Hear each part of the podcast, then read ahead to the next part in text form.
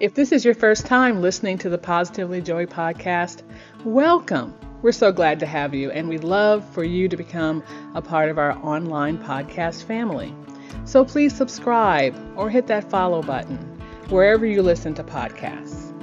Or to receive updates emailed to you, text the letter P and the word joy, P joy, to 22828 and you'll get exclusive updates about upcoming episodes, contests, and all sorts of great things.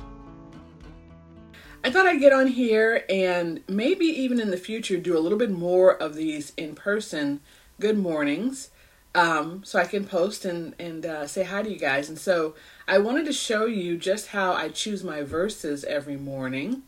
And some of you may have either listened to the podcast episode about this or read about it on my blog, but this is where I get my verses from. So, um, those of you who don't know, uh, a beautiful neighbor of mine came over one day, return returned the favor. I gave her a gift the year before. It was a very small thing. It was a box of Girl Scout cookies, and a year had gone by, and I wasn't expecting anything. And she came by and she gave me this gift, and I didn't know what it was at the time.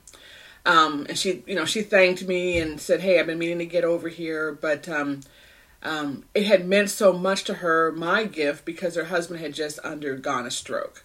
So she returned the favor and gave me this, and I didn't know what it was when I opened it. So it came like this in a little um, decorative bag. So when I opened it, I found out that there were little pieces of paper in here, and each one has a Bible verse on it with my name in it, which is crazy, right? I mean, I just, it's so personal. I love it.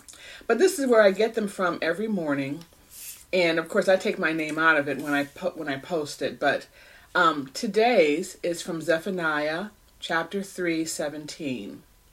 You can rest in my love, for I have power to save you.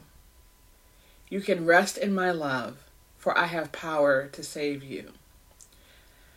I love these Bible verses. They they always have some obviously some kind of positive message, but but many times it's a message of uh, of care, of God's love, of the fact that He is in control and that He has the power to save us and that we don't have to worry. I was speaking to a woman the other day and we talked about the fact that we always think that we have to do something when we don't have to do anything. All we have to do is know that God loves us, accept His love, and do what He says, basically, is what I said to her.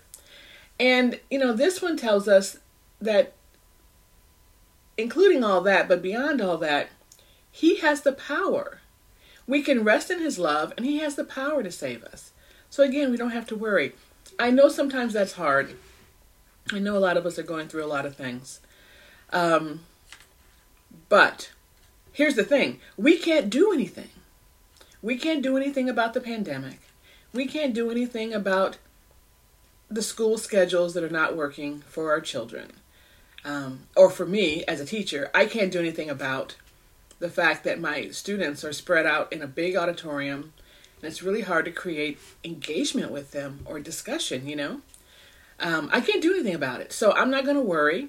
I'm going to do the best that I can do. And I am going to rest in His love and know that He has the power to save any situation. So that's what I'm going to do. I hope you'll do the same.